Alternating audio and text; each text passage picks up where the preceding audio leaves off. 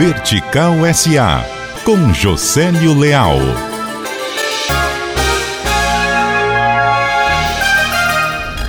A Unimed Ceará e a Unimed Sobral vão começar a construir uma policlínica no interior do Ceará. Será na região da Ibiapaba, em Tianguá. A inauguração prevista é setembro do ano que vem. Investimento declarado de R$ 2.900.000.